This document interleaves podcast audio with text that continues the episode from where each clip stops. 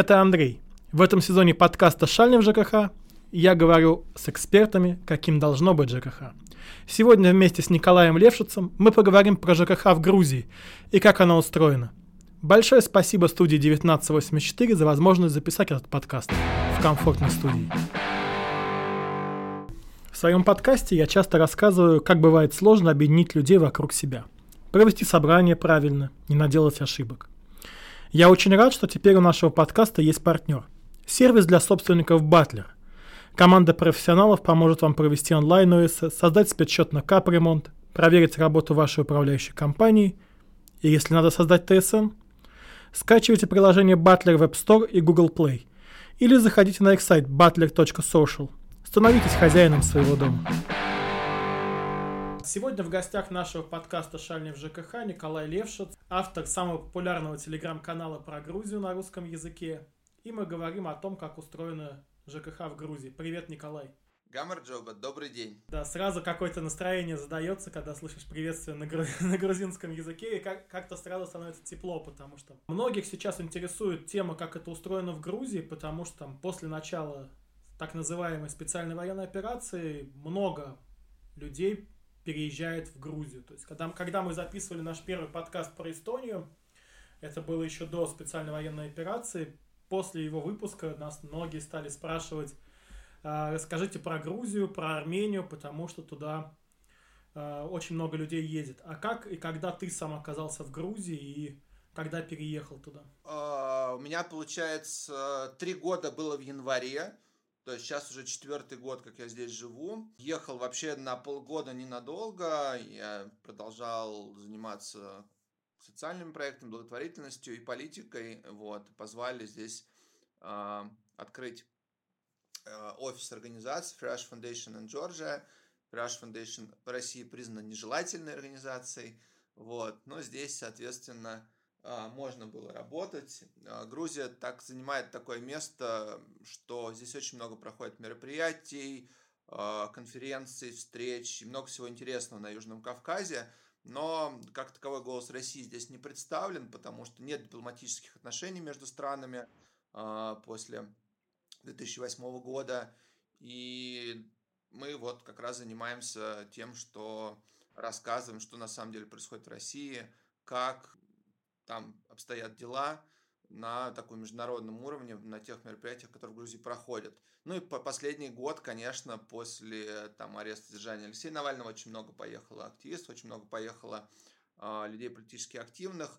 А в этом году, сам знаешь, и все наверняка знают, после 24 февраля поток был огромный. По разным оценкам в Грузию приехало от 80 до 120 тысяч человек. Это граждане России, Белоруссии, Украины. Так что у нас тут вообще стало очень-очень много работы. Помощь с релокацией, бытовые вопросы, психолог, юрист, бухгалтер, какие-то такие вещи. Занимаемся всем практически.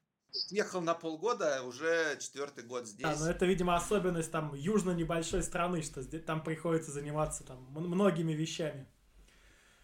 А, если смотреть, э, ты до этого жил в Москве и примерно представляешь, как у нас выглядят многоквартирные дома. Там за, за три года мало что изменилось, кроме того, что появилось еще больше многоквартирных домов. Как в этом плане, если сравнивать с Тбилиси, как вообще выглядит там, жилищный фонд и из чего он состоит? Это в основном старые дома, новые. Наверное, стоит начать с того, что понять структуру. Да? Мы говорим именно о Тбилиси или мы говорим о Грузии. Смотрите, 3,5 миллиона человек живут в Грузии, из них миллион живет в Тбилиси. Да, большая часть. А, Есть еще 500-тысячный Батуми, есть еще 250-тысячный Кутаиси, а, и остальные города очень маленькие. То есть берем там Зугдиди, Поти, Телави. Они очень маленькие. Поэтому в основном, конечно, жизнь в Тбилиси и Батуми сосредоточена. А, Они разные совершенно по ритму жизни, по специфике, да, огромная столица миллионник с пригородом Рустави, это, не знаю, с чем сравнить, это как а, какая-нибудь Балашиха, Химки, Зеленоград, там Домодедово даже, мне кажется, такого, ну, очень крупный Руставин город, там крупные промышленные предприятия, Вот, и такой расслабленный э, прибрежный аджарский Батуми, набережные красивые. Э, стройка идет и там, и здесь. Э, жилой фонд на самом деле достаточно сильно обветшалый. И Грузия, это, наверное, если мы берем в экономическую, в историческую, да, углубимся детали, то после, соответственно, развала СССР Грузия переживала очень тяжелые времена. Естественно, о каких-то там стройках, ремонте коммуникаций речи не, не шло, потому что ну, там была и гражданская война, и кризис продовольственный и все такое. И вот буквально там 10 лет назад, ну даже может быть чуть-чуть больше, да, там можно про Саакашвили рассказывать долго, стало это системно, да, стало ремонт коммуникации, строительство новых домов. В Батуми вообще можно в интернете наверняка найти там картинки, Батуми там 2000 Батуми 2020 это два разных города совершенно огромные новостройки, небоскребы, разные компании там строят, не знаю, просто какие-то колоссальные дома, колоссальные какие-то отели, гостиницы, все-все-все. Я помню, прям были фотки сравнения, что очень похоже на Дубай. И решили строить еще там искусственный остров, начинают его уже засыпать и делать, так что сравнение будет еще ближе. Есть, конечно же, новостройки, строят очень много, но в целом э, жилой фонд все равно э, достаточно старый, и если мы даже берем вот большой, есть такой район Сабуртала в Тбилиси, это такой вот высотные дома, 9-этажки, 12-этажки, все равно он немножечко такой обветшалым, да, и коммуникации, и, не знаю, там провода висят, и как-то все криво-косо.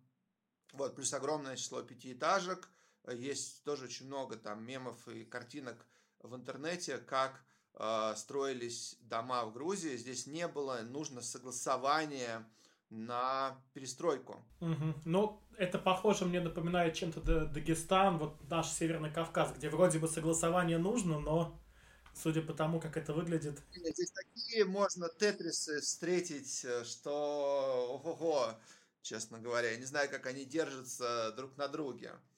То есть эти постройки, не знаю, там все висит, э, выглядит очень-очень-очень, конечно, интересно. А это именно было где-то вот в постсоветское время, наверное, сделано уже в 90-е, да?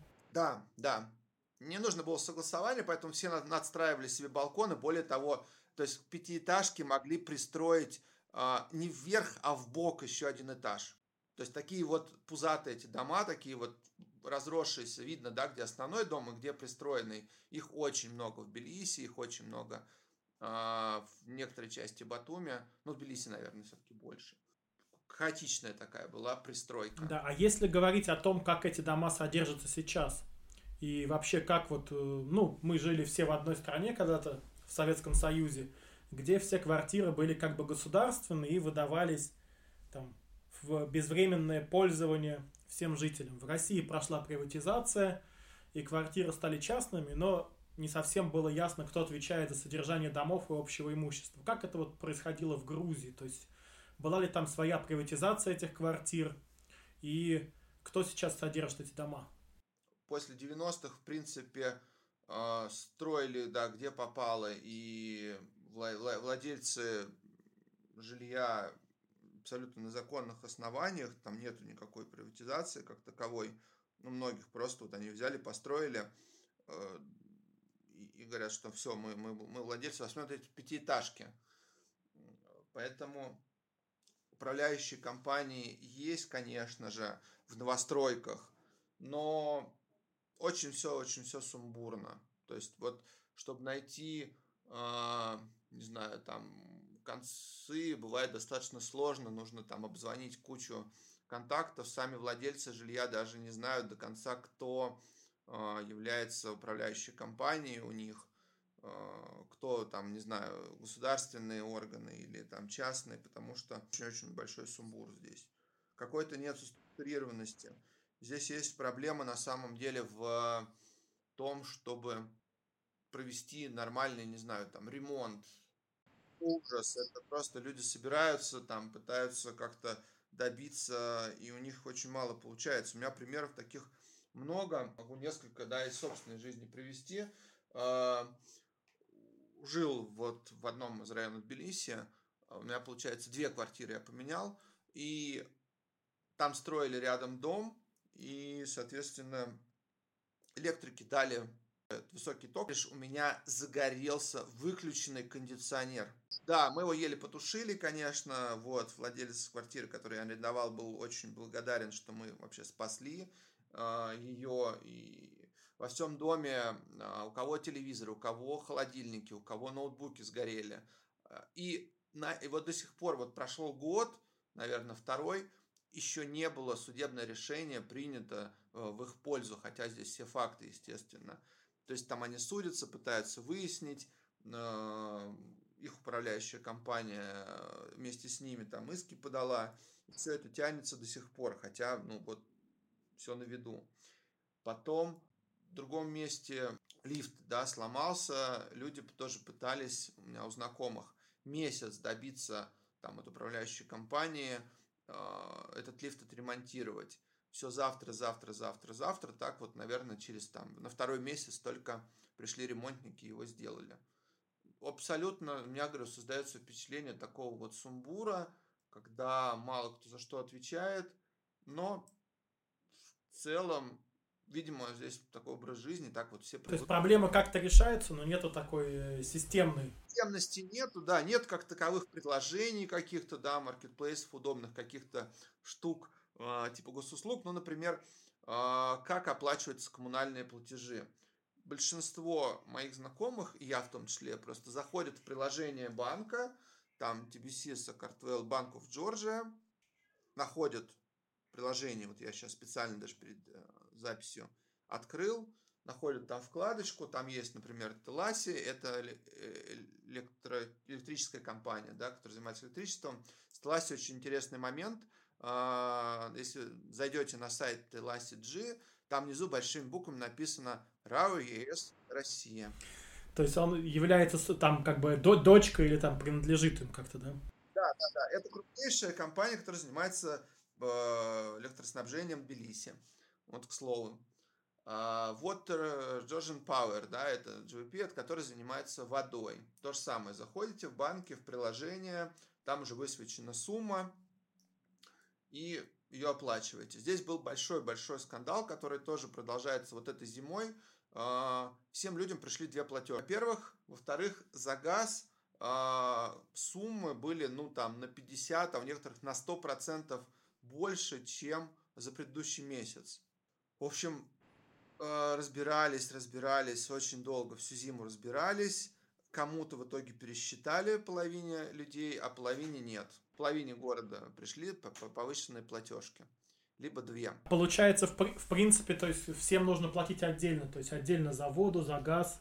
Да, да, да. Здесь вот э, либо через банк, либо через приложение все люди смотрят, э, сколько им насчитали, соответственно, либо приходит платежка и к ним. Здесь нет, кстати, почтовых ящиков, да, в Грузии.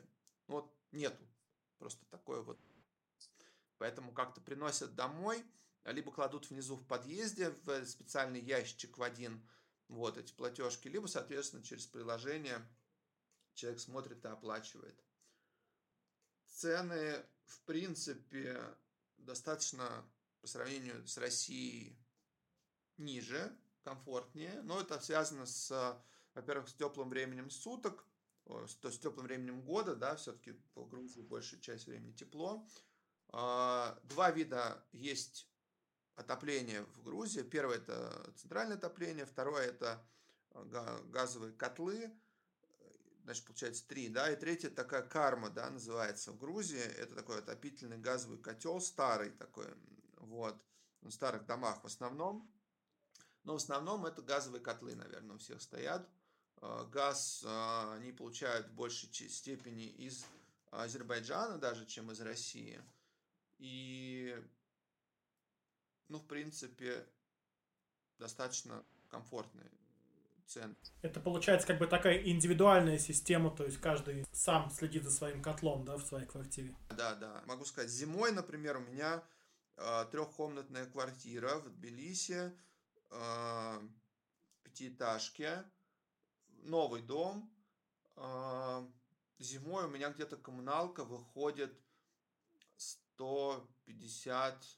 150-180 лари, это умножить на 25. Ну, то есть это получается дешевле в целом, чем э, где-то в России. Дешевле. Э, водоснабжение вообще стоит, в принципе, мало тратим и немного. Э, а у меня вообще с водоснабжением интересная история. Я не плачу за воду, так почему-то получилось. Вот. Но а, в предыдущей квартире, в которой я жил, там выходило что-то тоже очень недорого совсем. Порядка 300, по-моему, рублей, 500 рублей в месяц за водоснабжение платил. А самое дорогое получается это что? Это электричество, это газ, то есть вот такой самое значимое. И на газу. И если летом ты ничего не платишь за газ, да, потому что у тебя выключена батарея, то зимой, естественно, газ выходит процентов 60 твоих коммунальных платежей.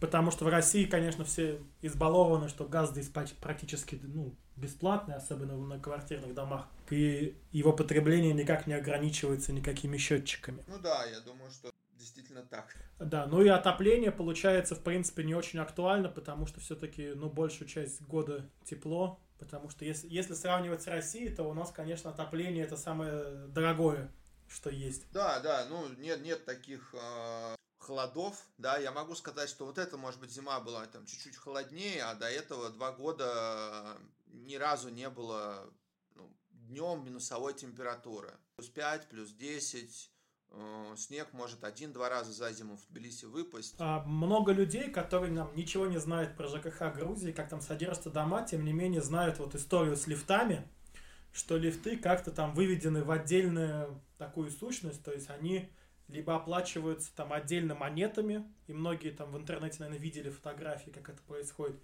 либо в новостройках сейчас это происходит картами.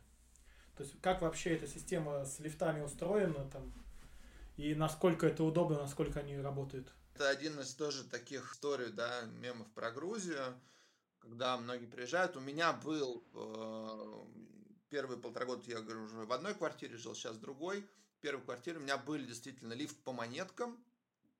Это стоило 10 или 20 тетри.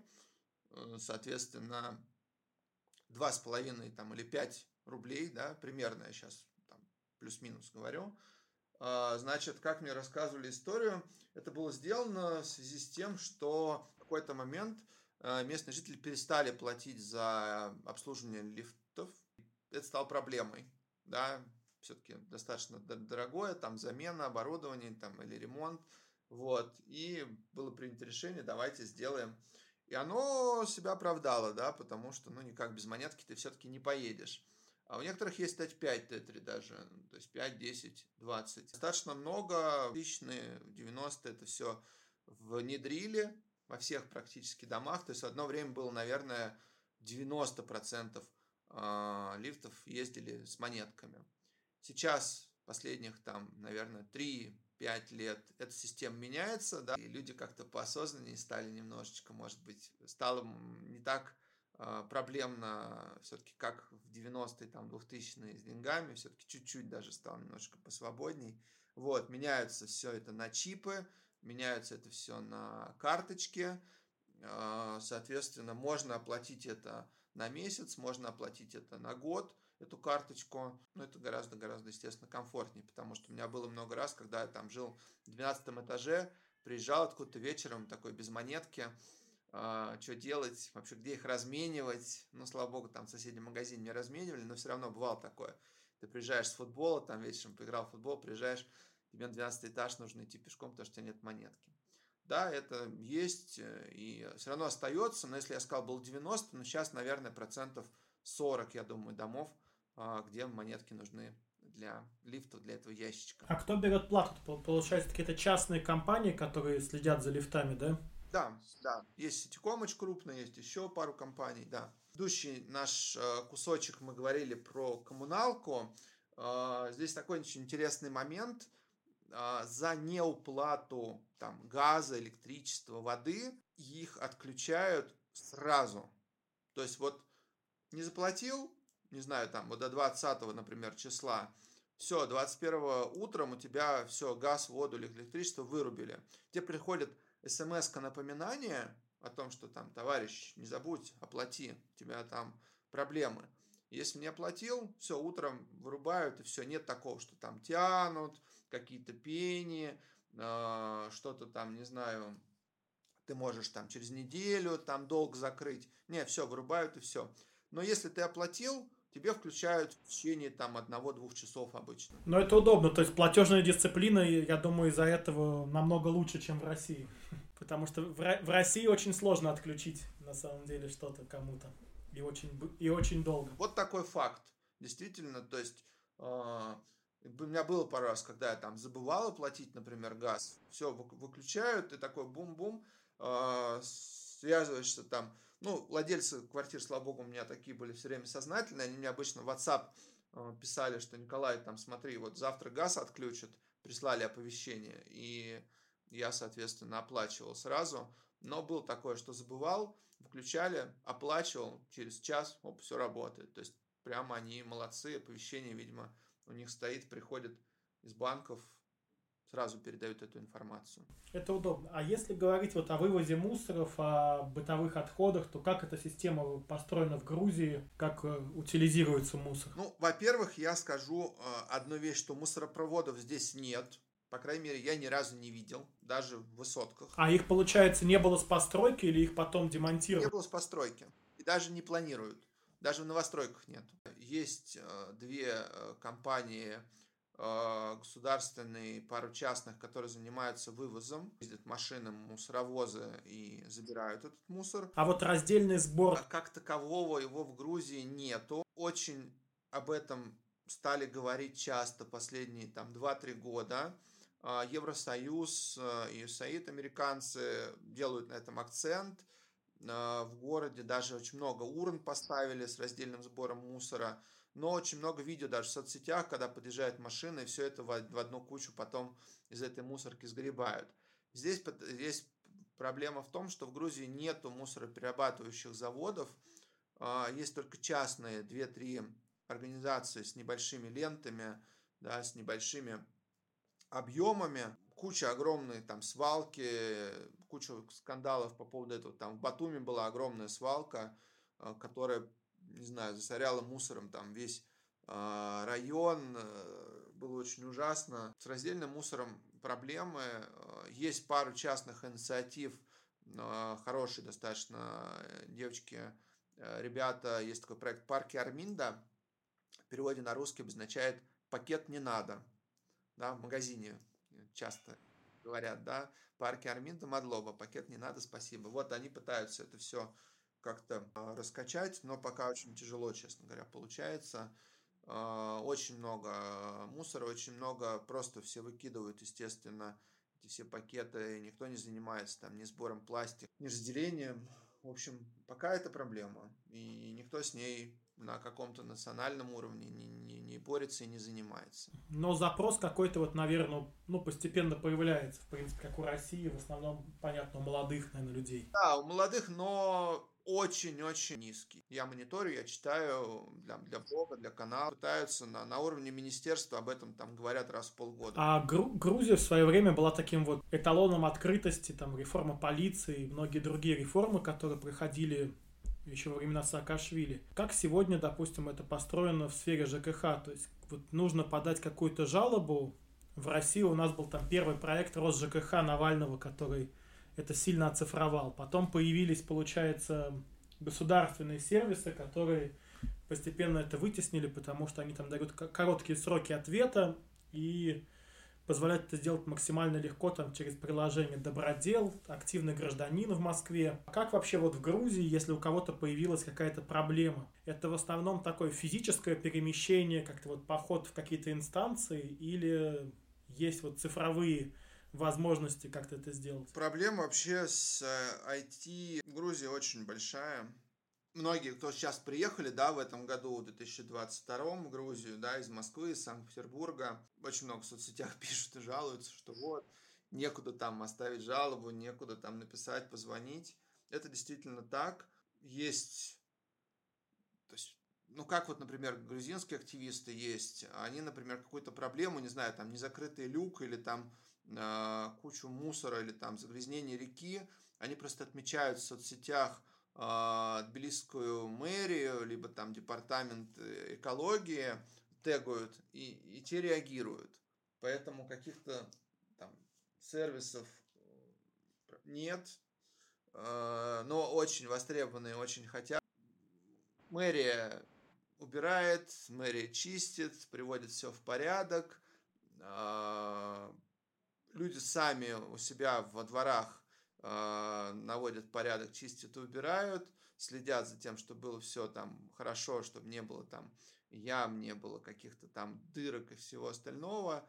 Но в случае, например, каких-то проблем, э, все просто звонят на горячую линию в мэрию, либо в крайнем случае даже в полицию. Да, здесь вообще 112 э, это общий номер для всего, то есть скорая, пожарная, полиция это 112.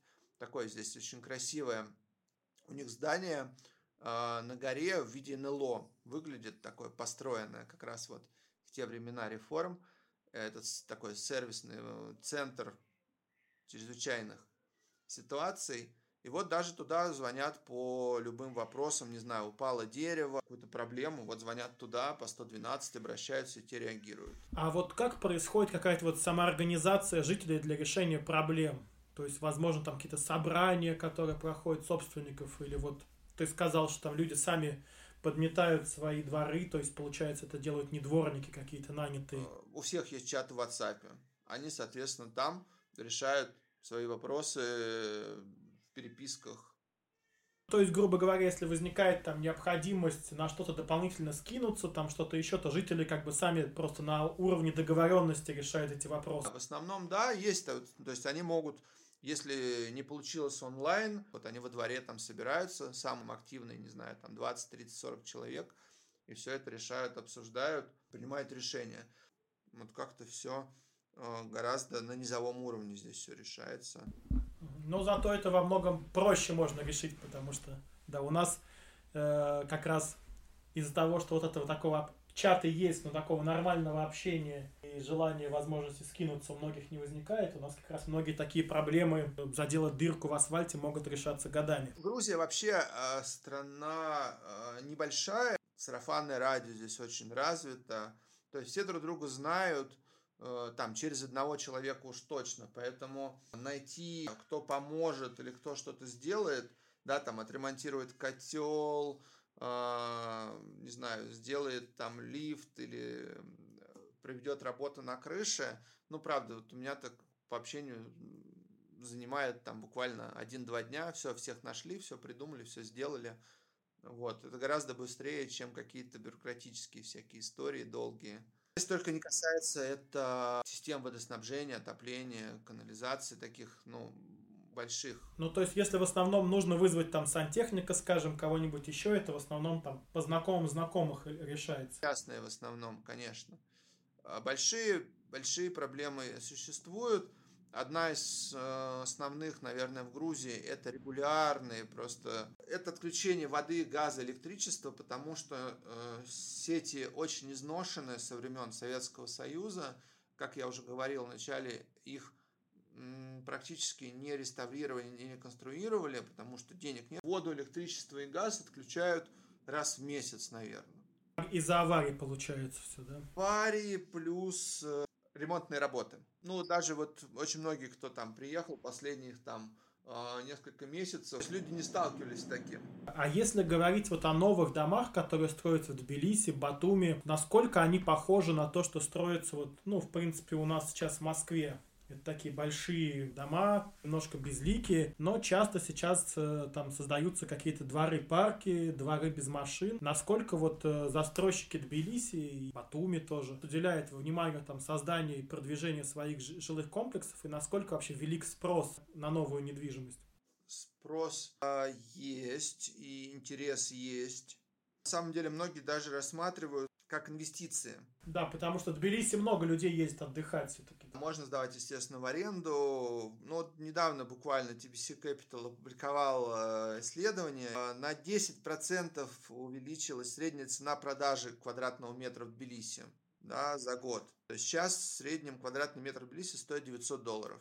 По сравнению там с ценами московского региона, даже столичных, по любому курсу доллара, который есть сейчас в России, это очень мало, да. То есть есть отдельно старый город, это Вером, Тацминда, Салалаки, а, это такие старые постройки, центральные, там небольшие, а есть вот этот большой Сабуртал район. Э, здесь на самом деле две ветки метро в Тбилиси. Вот одна из них называется Сабурталинская, потому что она такая достаточно большая, и он очень большой район. Вот, там 16% э, темпы э, роста зафиксированы. Многие смотрят, покупают, рассматривают. Ну, Грузия, в принципе, несмотря на какие-то там бюрократические, политические процессы, очень комфортная страна для жизни, очень удобная, поэтому у меня достаточно много запросов и э, потом, от застройщиков, с которыми сотрудничаю, так и от людей, которые рассматривают. То есть у меня знакомые не так давно купили очень хорошую квартиру, это не в центре, да, район Дигоми, за 63 тысячи долларов с красивым видом на горы, классно, здорово. Поэтому есть, есть, есть запрос, есть спрос. Это интересно. А вот если говорить об этажности, то сколько там этажей будет э, ну, в обычном доме в Тбилиси, который строится сейчас? Здесь все-таки остается не такая большая, но сейсмоактивность. Недавно, в 90 километрах от Тбилиси было землетрясение 6 баллов, тряслась мебель мы так достаточно серьезно почувствовали. Ну, то есть понятно, что это ограничения не то, что даже вызванные там архитектурными какими-то другими вещами, но и сейсмические есть. Архитектурными тоже в целом все равно облик Тбилиси стараются сохранять. А все-таки это культурно такая историческое место, и вся его специфика и дух просто, мне кажется, пропадет, если начать что-то строить огромное. Ну, есть, вот я сейчас смотрю, вот даже я в центре живу, недавно тут с дрона тоже сделал видео, смотрел. Ну, немного. То есть, вот центральная часть Тбилиси, она все равно сохраняется. Нету здесь каких-то высоких домов, здесь нет каких-то вычурных, а, либо это на каких-то маленьких улочках. Сейчас а, огромная мэрия проводит работу по реконструкции а, района Салалаки. Есть такая площадь Гудяшвили. Там вообще они отреставрировали около 100 домов, причем, что очень интересно, ну, можете представить, да, домам было больше ста лет. И эти отреставрированные дома остались у владельцев. Просто отреставрировали и им передали. А вот застройщики в Грузии, это кто? Это вот там международные, может быть, компании, которые что-то строят в Батуми, насколько я понимаю? Или это какие-то вот э, местные игроки? Симбиоз. На самом деле а, получить а, сертификацию на строительство здесь не очень сложно при желании. И найти место для стройки тоже. Поэтому здесь очень много небольших застройщиков, очень много небольших компаний, которые строят там э, а, 2-3 дома, которые строят э, виллы, коттеджи, дома. Э, международных компаний здесь, наверное, вот ты правильно сказал, в Батуми больше. Тбилиси, там, Alliance Group, да, строят огромные там два небоскреба сейчас в Оке, вкладываются. Но в целом в Батуме международные компании, да, в Батуме, кстати, Реорби строит, это такая фактически российская компания, насколько я знаю, с огромным офисом в Санкт-Петербурге. На Эхо Москвы в свое время у них прям блоки рекламы были. А, покупайте недвижимость, покупайте жилье в Батуме, компании Орби. Вот. Хотя многие сейчас э, пишут часто в соцсетях, говорят, что надо смотреть за качеством. Как-то вот качество сложно отследить. Не буду углубляться в, в такие дебри. Вот. Или там, наоборот, кого-то хвалить или ругать. А, на уровне частных застроек очень много.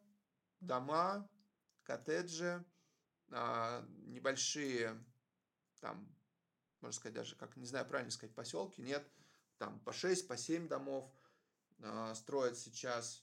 Наверное, вот это по общению моих там застройщиками с каких-то выставках, мероприятиях, вот сейчас спрос достаточно вот еще на это. Э, здесь много все-таки зелени, да, есть горы, есть там Лиси район, э, это над Тбилиси. Э, там, ну, то есть такой более как бы уже премиум, наверное, ну не премиум, как бы комфорт. Да, да, да, то есть э, вместо того, чтобы там заплатить 100 тысяч долларов за какую-то там 80 тысяч долларов, за какую-то там квартиру в э, новостройке в одном из районов, э, люди либо немножко добавляют, либо находят варианты в, там, в каком-то в большом жилом комплексе, который там будет с охраной, с бассейном, со спортзалом, с э, верандой, с террасой, не знаю, для барбекю и так далее. Вот это сейчас здесь э, ищут, спрашивают, смотрят, и это строится достаточно много. Но получается, застройка в основном она сосредоточена все-таки в Тбилиси и в Батуми, то есть как бы в других городах, там Кутаиси тот же. Да, потому что вся жизнь э, работы сосредоточена в этих двух городах, и просто там, ну, очень мало. Ты, в Кутаиси ты не, не, не будешь знать, чем заняться, если что. То есть даже если ты открываешь какой-то бизнес, не знаю, кафе, ресторан, отель и все остальное, это будет в Тбилиси, Батуми. А в Кутаиси, Поте, Зугдиде, Телаве там просто скучно и нечего делать. Там очень много, на самом деле, предложений. Я недавно видел э, предложение, по-моему, в Зугдиде, это недалеко от Кутаиси, дом, огромный дом продавали за 15 тысяч долларов. Может быть, кто-то, кому-то интересно. На лето, да, что называется, приезжать, а жить там.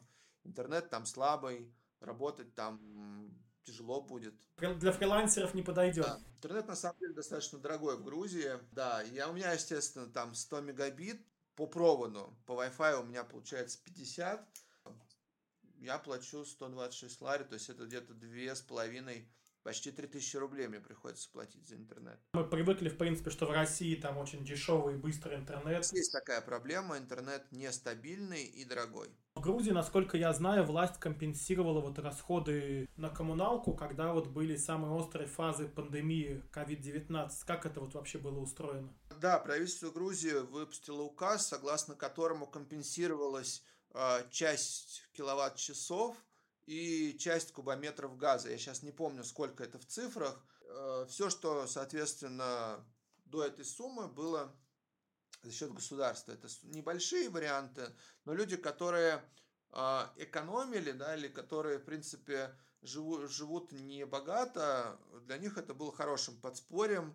То есть компенсировали э, часть за газ и за воду, за электричество. Ну да, у, у нас как бы были инициативы, но в итоге ничего этого не было. А если говорить вот о твоем восприятии, то и у тебя была бы возможность там принять какое-то одно решение в ЖКХ, которое бы улучшило там жизнь в Тбилиси, то какая проблема была бы основная и как бы ее стоило решить? Хороший вопрос. А, это, наверное, больше все-таки не мне, грузинам. Я бы, наверное, сделал, как это было, да, в Москве, приложение, которое бы позволяло бы в онлайне отправлять жалобы на проблемы с, в городе, да, неважно, это там разбитая лампочка, яма на дороге, и видеть обратную связь. Прям первое просто, что мне на ум пришло, чтобы власти реагировали там на, не знаю, свалку мусора, на какой-то там незакрытый люк или еще на что-то в оперативном в каком-то режиме, не знаю, чтобы у всех был доступ, к этой системе. Но если второе, то это, наверное, раздельный мусор. Да, с ним э, можно э, проводить какие-то образовательные программы, можно делать э, проекты. И здесь просто не знаю пока какие, да, сложно сейчас вот так в беседе придумать. Но проблема раздельного мусора в Грузии стоит, ее надо как-то по возможности решать наверное, я бы тоже бы занялся бы ей. Да, это, ну, ну, в первую очередь, наверное, образовательная вещь, потому что мы как раз записывали недавно выпуск с оператором, и они считают, что это, в первую очередь, со- социальная, мировоззренческая, этическая вещь, и решается в основном просвещением. Большое спасибо, Николай, за этот выпуск. Очень приятно было с тобой пообщаться. Большое тебе спасибо. Спасибо вам. Э, надеюсь, что было полезным. В целом, э, как я очень часто говорю, в Грузии все-таки больше плюсов, чем минусов. А, в целом жизнь достаточно комфортная. Всем пока. И спасибо большое вам, что послушали наш выпуск. И нашему партнеру, сервису для собственников Butler. Скачивайте приложение сервиса в App Store и Google Play. Решайте проблемы вашего дома просто и удобно.